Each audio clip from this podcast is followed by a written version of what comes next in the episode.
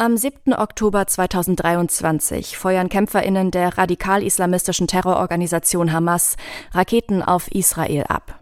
Der israelische Präsident Benjamin Netanyahu rief den Kriegszustand seines Landes aus und reagierte mit einem Gegenangriff und einer Bodenoffensive Ende Oktober. Seitdem sind Tausende infolge dieses Krieges gestorben und ebenso viele auf der Flucht. Genaue Zahlen sind aufgrund der dynamischen Situation schwer zu verifizieren.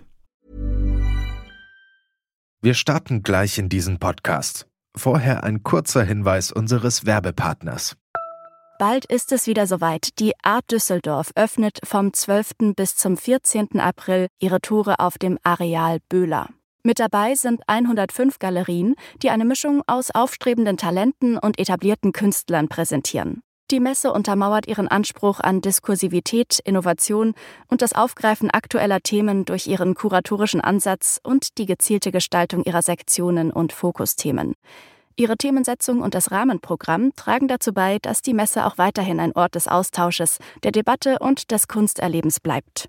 Die Fokusthemen 2024 sind Photography und Identity, Retromania und Future Bodies.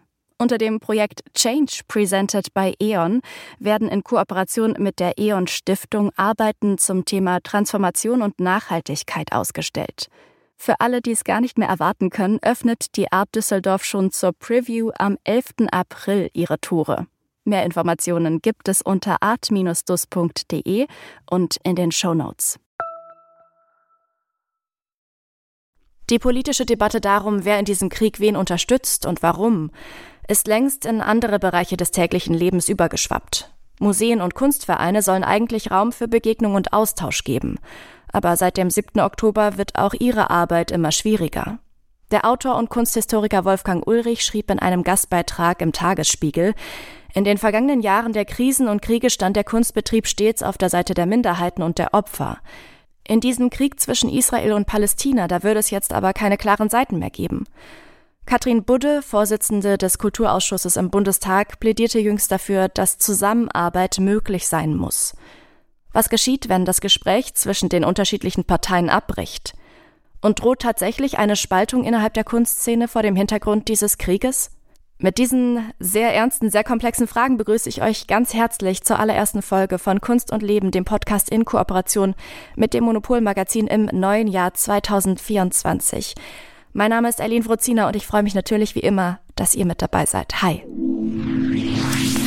Kunst und Leben. Der Monopol-Podcast von Detektor FM. Der Überfall der Hamas und die Reaktion Israels mit ihrer Bodenoffensive hat in der Kunstwelt für Streit und Unmut gesorgt. Für dieses wirklich sehr komplexe Thema sitzen mit mir jetzt zwei Menschen an den Mikrofonen, die sich in den vergangenen Wochen und Monaten wirklich sehr intensiv mit dem Thema beschäftigt haben und mit Künstlerinnen, mit Museumsleiterinnen und Philosophinnen darüber gesprochen haben. Wie immer bei Kunst und Leben herzlich willkommen Elke Buhr und Sebastian Frenzel, das Leitungsduo vom Monopol Magazin. Hi, schön, dass ihr da seid bei dieser ersten Ausgabe im neuen Jahr. Hallo. Hallo. Die Reaktion innerhalb der Kunstszene auf den ja, Angriff der Hamas ähm, und auf die Reaktion Israels auf diesen, ja, auf diesen Angriff fielen sehr unterschiedlich aus. Manche sprechen sogar von einer Spaltung innerhalb der Kunstszene in Bezug auf dieses Thema. Welchen Eindruck habt ihr denn da? Ja, äh, wir erleben tatsächlich eine solche Spaltung. Ähm, wie tief die tatsächlich geht, muss man vielleicht noch, noch erstmal abwarten und sehen. Aber in den Reaktionen ähm, auf Social Media, ähm, im Internet, äh, im Ausstellungsleben ähm, ist es auf jeden Fall eine Debatte, die eine Heftigkeit hat, die man vorher noch nicht erlebt hat. Die Kunstwelt ähm, hat sich ja immer schon mit politischen Themen beschäftigt aber dass man sich derart überwirft, ähm, gegenseitig mhm. cancelt, äh, Anschuldigungen macht, nicht mehr miteinander spricht, Ausstellungen abgesagt werden, Chefredakteure zurücktreten müssen von Kunstmagazinen ähm, und so weiter bis hin in die kulturpolitische Ebene, mhm. das haben wir noch nicht erlebt. Ja, das äh, bestätigen mir auch viele Leute, dass sie sagen, das haben sie wirklich ähm, in ihrer Karriere noch nie erlebt, dass sich so viele Leute zerstritten haben und dass es so eine schwierige Situation ist und dass auch ähm, man gar nicht so richtig weiß, wie man da wieder rauskommen soll. Mhm. Elke, du hast über das Thema mit der Künstlerin Soja Scherkaski gesprochen. Sie ist in den 1970er Jahren in Kiew geboren und emigrierte dann in den 1990er Jahren nach Israel. Nur wenige Tage nach dem Angriff der Hamas ist sie mit den Verwandten dann nach Deutschland geflohen. Und im Interview mit dir, da beschreibt sie, dass die KünstlerInnen in Israel von den Reaktionen im Westen enttäuscht waren. Kannst du erklären, warum? Ja, sie sagt ähm, in dem Interview, dass ja sie und viele andere Künstlerinnen und Künstler in Israel eigentlich äh, ja mal sehr, sehr kritisch ihrer eigenen Regierung gegenüber waren. Es gibt diese rechtsgerichtete Netanyahu-Regierung. Dann gab es ja die große Bewegung gegen diese Regierung, der sich auch viele Künstlerinnen und Künstler angeschlossen haben, beziehungsweise ganz vorne waren. Und ähm, des, unter anderem deswegen waren die dann sehr enttäuscht, dass eigentlich so eine äh, die internationale Linke, also ganz viele sich links äh, gerichtet verstehende Künstlerinnen und Künstler international sich so ein bisschen, wie sie sagt, reflexartig auf die Seite der Palästinenserinnen und Palästinenser stellen und ähm, überhaupt nicht mehr dann auch das äh, sozusagen die Nuancen des Konfliktes verstehen und ähm, dass sie sehr, sehr wenig Empathie gespürt haben nach diesem Angriff. Wie genau sich Soja Scherkaski ausgedrückt hat, das hören wir jetzt nochmal im Originalton. What we were feeling that this, like for example, this letter from Art Forum, it's just automatic reaction. Of course, like the Palestinians are oppressed. And uh, usually, you know, like uh, me and other artists usually we criticize Israeli politics in uh, in in the occupied territories and especially the current government, you know, which is like very extreme uh, right uh, members got in. But what happened in this attack, it cannot be justified by nothing, you know, like there is no justification for this thing. And, and Hamas, they are a terrorist organization. They are not uh, freedom fighters. They are like, we had a feeling that people just don't give it a thought. Like they are, they're like uh, not used to analyze. They used to take side like by uh, sort of uh, automatically by what is the reference group is like, mm-hmm. you know, talking about. And for us, like we are inside, so we see immediately what happened, you know, and uh, like you know, it's not like most of these people who, when they say Palestine from uh, river to the sea, they don't even know which river is that. I'm sure. Like if you ask them what is the name of the river, they will not say. you understand? Right. Yeah. So and they don't know that it means that Israel. They don't know what it means, you know. Like they just chant it because like it sounds nice, but uh, but it means that there will be no Israel because uh, uh for you know for, for who doesn't know, this river is Jordan, you know. This is the border of Israel. Yeah. Das ist jetzt so eine, eine stellvertretende Stimme für die, für die internationale Bühne. Welche Reaktionen habt ihr denn aus Deutschland mitbekommen? Wie ist, wie ist hier die Lage? Ja, also vielleicht muss man noch sagen, die internationale Bühne ist tatsächlich auch weiter gefächert. Ähm, da kam viel aus Amerika auch, ähm, wo ähm, sehr viele, äh, teils auch jüdisch-amerikanische Künstlerinnen und Künstler, muss man sagen, ähm, die ähm, die Reaktion Israels verurteilt haben teilweise aber ohne die, die Hamas-Attacke überhaupt zu erwähnen. Ähm, deshalb dieses Gefühl der Einseitigkeit oder ähm, dass es so eine Tendenz Richtung ähm, palästinensischer Unterstützung gibt auf der internationalen Bühne, diesen Eindruck haben wir auch in Deutschland. Ähm, sieht das ein bisschen anders aus. Da ähm, sind die Reaktionen tendenziell vielleicht ein bisschen israelfreundlicher, äh, muss man sagen. Hier wiederum äh, haben dann aber jüdisch-deutsche Künstler, die sehr kritisch ihrer eigenen Regierung gegenüber eingestellt sind, dann häufig das Gefühl gehabt, dass sie nicht gehört werden. Also in, in Deutschland wurden dann vor allem ähm, Stimmen gehört, die, die halt äh, die Hamas-Attacken ähm, äh, verurteilen, die oft auch regierungstreu sind, also der israelischen Regierung treu. Und ähm, Stimmen von, von ähm, israel-kritischen Künstlerinnen, jüdischen Künstlerinnen und Künstlern ähm, wurden vielleicht weniger gehört hier. Um gegen Antisemitismus vorzugehen, hat der Bundestag den BDS-Beschluss verabschiedet. Dieser Beschluss hat bis heute massive Folgen für den Kunstbetrieb. Denn es wird jetzt nicht nur hitzig diskutiert, sondern eben auch hitzig, wie Elke vielleicht schon ähm, zitiert hat, reflexartig auch teilweise gehandelt. Mittlerweile werden Ausstellungen wegen einer Nähe oder möglichen Nähe zur BDS-Bewegung abgesagt. KünstlerInnen werden wieder ausgeladen etc. Könnt ihr noch mal kurz so ein bisschen erklären, was dieser BDS-Beschluss eigentlich beinhaltet? Okay. Ähm, BDS an sich ist ja eine, eine Boykottbewegung, die sich gegen den Staat Israel richtet. Ähm, und die Frage war eben, äh, der Deutsche Bundestag ähm, hat sich zur Aufgabe gemacht, Antisemitismus zu bekämpfen. Das ist ja auch eine, eine legitime Aufgabe. Und hat sich eben auch diese BDS-Bewegung angeguckt. Das ist eine internationale Bewegung, die zum ähm, kulturellen Boykott Israels aufruft. Also die sagt, wenn Coldplay in Israel ein Konzert geben wollen, macht das lieber nicht, spielt überall auf der Welt, aber nicht da. Äh, wenn irgendein internationaler Künstler dahin gehen will, sagen die, macht das bitte nicht. Wir wollen das Land kulturell isolieren, so wie ähm, zum Beispiel auch das Apartheidsregime in Südafrika ähm, boykottiert wurde, sanktioniert wurde. Der Bundestag hat jetzt in diesem ähm, BDS-Beschluss ähm, entschieden oder ähm, hat diese BDS-Bewegung als antisemitisch eingestuft. Und das ist eigentlich der Knackpunkt. Die Frage ist dann immer wieder, wann ähm, kritisiert man den Staat Israel für die aktuelle Politik und sagt, wir wollen mit Netanyahu und dieser rechtsgerichteten, teils ja rechtsradikalen Regierung nichts am Hut haben und wann ist man ähm, antisemitisch. Und ähm, der, diese Bundestagsresolution ähm, hat eben gesagt, die BDS-Bewegung ist antisemitisch. Das hat äh, eine total heftige ähm, Kritikwelle hervorgerufen, weil eigentlich alle wichtigen deutschen Kulturinstitutionen gesagt haben, dann können wir unsere internationale Arbeit vergessen. Es gibt so viele ähm, Unterstützer, Kritiker dieser aktuellen israelischen Regierung. Wenn wir die alle nicht mehr in Deutschland einladen dürfen, weil das empfiehlt diese BDS-Resolution eben auch, dass es keine Förderung ähm, staatlicherseits mehr für BDS-nahe Künstler geben soll deshalb der Aufschrei der Kulturinstitutionen, die gesagt haben, wenn das wirklich durchgesetzt würde, dann könnten wir, dann nimmt das kulturelle Leben in Deutschland Schaden, dann ist hier ähm, ein repressives Klima herrscht dann hier, dass auch viele Leute gar nicht mehr herkommen wollen.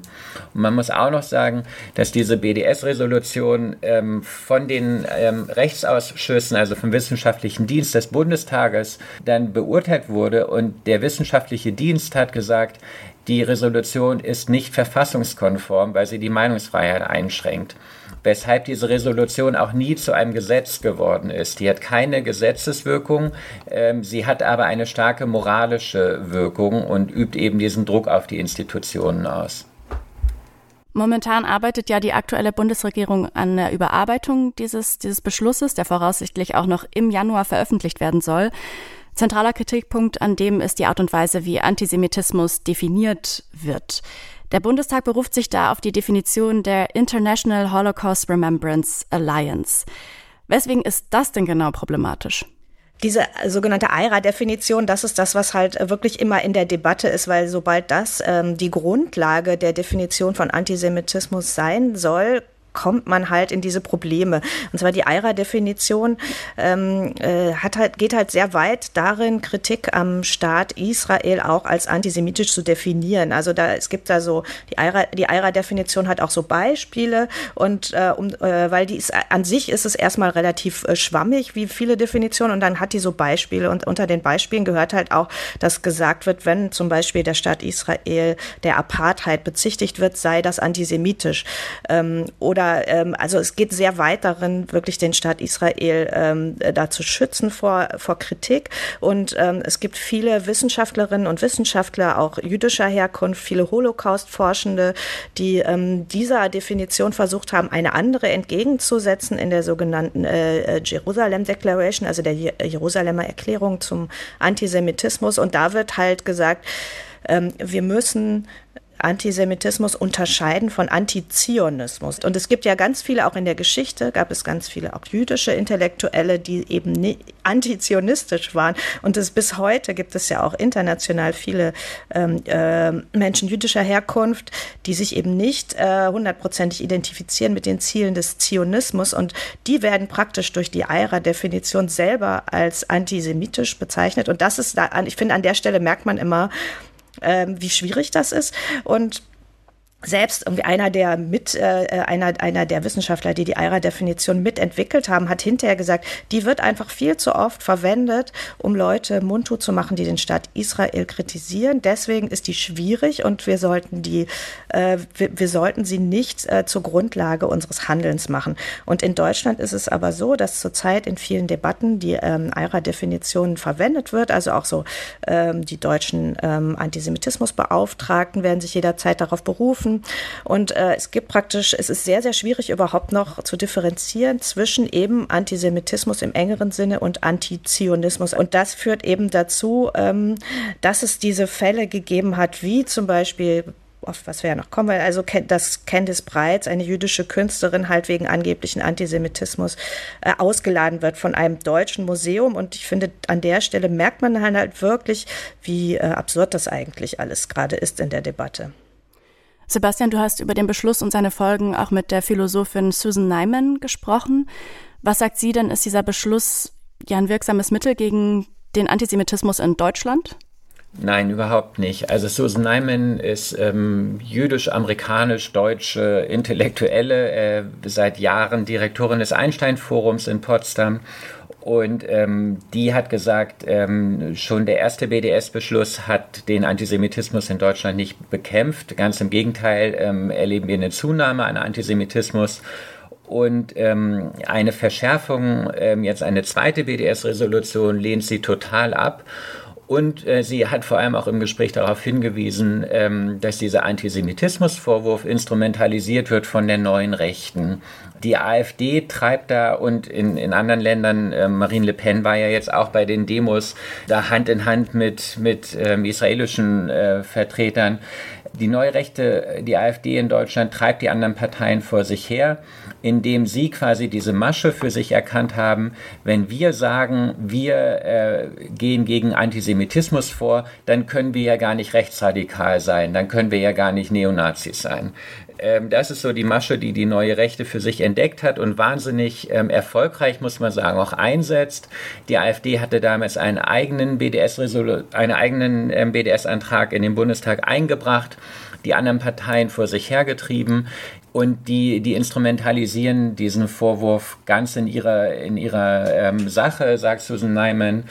Und ähm, die, was Sie und andere ähm, jüdische Intellektuelle in Deutschland befürchten, ist eigentlich, ja, jetzt sind die Muslime dran, ähm, gegen die gewettert wird, Aiwanger und alle springen ja schon auf den Zug auf und sagen, wir haben eine verfehlte Migrationspolitik und, und äh, führen diese Debatte in diese Richtung.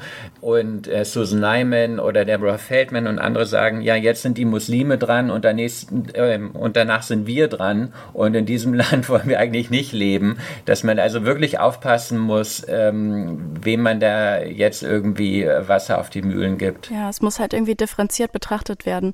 Es wirkt so ein bisschen, als müsste man sich immer wieder entscheiden, als müsste man sich in dieser ganzen Debatte um Schuld und um Unschuld und Opfer und Täter auf ja eine Seite ganz klar irgendwie stellen. Entweder ist man dafür oder dagegen.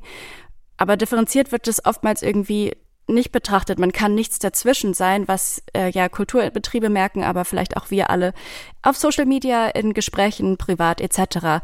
Kurz vor Weihnachten hast du, Sebastian, in einem Artikel fünf Punkte aufgeschrieben, die in diesem Dilemma helfen sollen. Punkt zwei ist abrüsten. Die Spaltung, die viel besprochen ist, die gibt es anscheinend gar nicht mehr. Stattdessen sprichst du von Reizthemen. Kannst du das ein bisschen erläutern? Was ist genau gemeint? Ja, das ist vielleicht eher eine Hoffnung von mir. Ähm, also es gibt ja, ähm, es gibt ja diese Untersuchungen zu sogenannten Triggerpunkten und ähm, auch ein, ein Buch, das im vergangenen Jahr dazu erschienen ist, die Idee ist so ein bisschen, dass äh, Social Media, aber auch die politische Kultur, die Medien an sich dazu beitragen, dass wir das Gefühl haben, ähm, dass unsere Gesellschaft auseinanderdriftet, während wir in Wahrheit eigentlich einen viel breiteren Konsens haben. Also die meisten Menschen stimmen überein, dass man irgendwas gegen die Klimaerwärmung machen muss. Die, die meisten Menschen stimmen überein, dass man sexuell freibestimmt leben soll. Aber wenn das dann getriggert wird in einzelne Begriffe wie Gender Gendertoilette, dann flippen die Leute aus, weil man damit irgendwie so Ängste schüren kann und die Leute denken, oh Gott, äh, mein Kind auf der Schule muss auf die Gendertoilette. Und damit triggert man so Ängste und das gilt für diese ähm, Debatte um, um Israel und Gaza teilweise auch. Man hat auch gemerkt, an den amerikanischen Universitäten, an den Kunsthochschulen gab es auch viele Proteste äh, für die Palästinenser. Und die Leute haben eigentlich überhaupt keine Ahnung, welche Symboliken sie verwenden, welche Lieder und Parolen da verwendet werden. Ähm, man kann beinahe froh sein über die Dummheit der Proteste, weil man dann zumindest ähm, hoffen kann, dass die das nicht wirklich ernst meinen. Ähm, und ja, vor diesem Hintergrund war oder wäre es so ein bisschen die, die Hoffnung, dass man vielleicht nicht immer auf Social Media vertraut und wer da angeblich was wo gesagt hat und über drei Ecken und wer was geliked hat und weil der das geliked hat, liked die das auch und der aber wiederum nicht, dass man aus dieser Dynamik vielleicht äh, sich ein bisschen befreien kann. Es ist irgendwie eine sehr manchmal, also wenn ich es ganz klar irgendwie so ein bisschen vereinfacht darstelle, habe ich manchmal das Gefühl, es ist ein bisschen wie auf so einem Schulhof des Social Media, Liken etc. Also ich gehe mit meiner Peer Group, mit meinen Menschen, die das sagen, mit, ohne das differenziert immer zu betrachten. Ja, wobei die Schulhöfe da meist noch gnädiger waren. Also meine ja. auf jeden Fall. Da konnte man dann nach einem halben Jahr auch wieder mit den anderen Leuten Wechseln. cool sein mhm. und eine neue Freundin mhm. haben oder so. Entscheidend wäre es aber, dass sich halt äh, die Politik und vor allen Dingen Leute, die sich mit Kulit äh, Kulturpolitik beschäftigen, sich von dieser äh, äh, Meme-Logik befreien und äh, sich daran erinnern, wofür Kulturpolitik denn eigentlich da ist. Weil eigentlich war es ja immer so, ähm, dass, die dass die Kultur Brücken bauen sollte in Momenten, in denen ansonsten nicht viel geht. Also wir brauchen brauchen die Kultur, um Austausch zu haben, auch mit ähm, Leuten, mit denen wir inhaltlich eben nicht übereinstimmen. Und deswegen hat es hat ja immer kulturellen Austausch dann auch, also auch im Kalten Krieg hat es Austausch zwischen ähm, äh, der Sowjetunion und dem Westen gegeben oder äh, wir machen Austausch auch, wir wollen auch Austausch mit, also Goethe-Institut geht in die arabischen Länder natürlich bewusst, auch wenn man äh, weiß, dass man Differenzen mit denen hat, so muss das ja auch sein. Aber wenn auf der anderen Seite Kulturpolitik plötzlich sagt, sagt, okay, wenn irgendjemand sagt, äh, das Wort Apartheid im äh, Zusammenhang mit Israel erwähnt, können wir mit dem nicht mehr arbeiten, dann ist der raus. Auf diese Weise isoliert man sich natürlich auf eine, in einem absurden Ausmaß. Und alle Institutionen und alle Leute, die auswärtige Kultur, Kulturpolitik machen, wissen das ja. Und die müssen jetzt, äh, sind jetzt dabei, so praktisch hinter den Kulissen irgendwie Lobbyarbeit zu machen und den, der Politik nochmal zu erklären, dass so etwas wie äh, wir reden nie wieder mit jemandem, der beim BDS mal was unterschrieben hat, dass das total kontraproduktiv ist und dass es nicht funktioniert. Also in äh, Berlin ist es auch gerade so, dass sie dabei sind, an einer sogenannten Antidiskriminierungsklausel zu arbeiten, die dann Förderrichtlinie für die Institutionen werden soll. Das ist dann auch sowas wie BDS-Resolution, also äh, wo dann alles Mögliche, wo dann die Institution äh, praktisch ähm, äh, dazu angehalten werden sollen, zu überprüfen, was eigentlich die Leute, die bei ihnen ausstellen, für eine Gesinnung haben, was die geliked haben, was die, äh, ob die eventuell BDSner sind. Und sowas ist natürlich, es geht einfach gar nicht. Also dann kann man nicht mehr arbeiten mit, mit äh, Leuten, die man einlädt und so. Und das ist halt etwas, wo jetzt wirklich ganz hart auch politisch gerungen werden muss und wo im Zweifelsfall, ich denke auch, dass die Institutionen sich rechtlichen Beistand suchen, dass man auch einfach dagegen klagen muss. Also dass man sagt, okay, was war eigentlich nochmal die Meinungsfreiheit? Warum steht sie in unserem äh, Grundgesetz? Und wollen wir wirklich so eine Überwachungsaktivität für unseren Kulturbetrieb? Und ich glaube, das ist wirklich gerade, das wird sich nächstes Jahr zeigen. Das ist ein ganz schwieriger Moment gerade und da wird sich auf jeden Fall, äh, wird sich viel entscheiden. Ja, danke, dass du da nochmal die Politik in die Verantwortung gezogen hast. Lass uns nochmal, du hast ja schon angesprochen, über Candice Brights sprechen. Ein Zitat von ihr, man glaubt in Saarbrücken offenbar ein Werk über Prostitution in Südafrika nicht zeigen zu können, weil der Schöpferin, eine Jüdin, eine politische Position zum Thema Israel unterstellt wird, die nicht in den deutschen Meinungskorridor passt. Es wäre lächerlich, wenn es nicht so traurig wäre. Das schreibst du ähm, über die südafrikanische Künstlerin Candice Brights, deren Ausstellung, das hast du schon gesagt, im Saarland Museum in diesem Jahr abgesagt wurde. Große Frage, was braucht es, um aus dieser Situation wieder herauszukommen? Ja, das, das ist wirklich die große Frage. Ich habe den Eindruck, dass es ähm, mittlerweile so ein bisschen ähm, dass, dass mittlerweile viele Leute erkannt haben, dass man sich da verrannt hat äh, und dass man wirklich da, äh, wie, wie Sebastian sagt, abrüsten muss. Also es gab irgendwie äh, jetzt gerade die Tage einen Artikel, wo die DPA ja Stimmen gesammelt hat, auch von Kulturpolitikern und Kulturpolitikerinnen, die alle nicht explizit gesagt haben, BDS-Resolution oder so, das nicht, aber die halt so ein bisschen vage so immer gesagt haben, ja, wir wollen keine, wir wollen äh, keine Gesinnungsschnüffelei und so weiter. Das heißt, man weiß schon, dass sie sich darauf beziehen, die trauen sich nur noch nicht, es zu sagen, was sie wirklich meinen.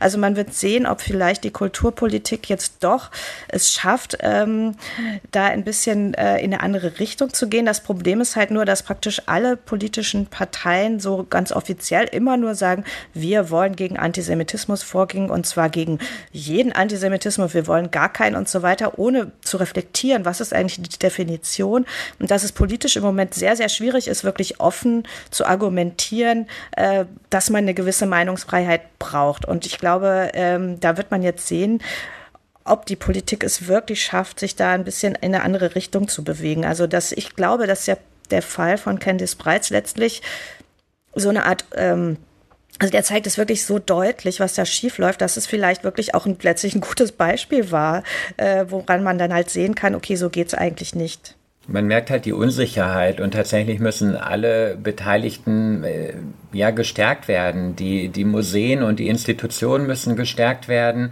in ihrer Unabhängigkeit gegenüber der Politik.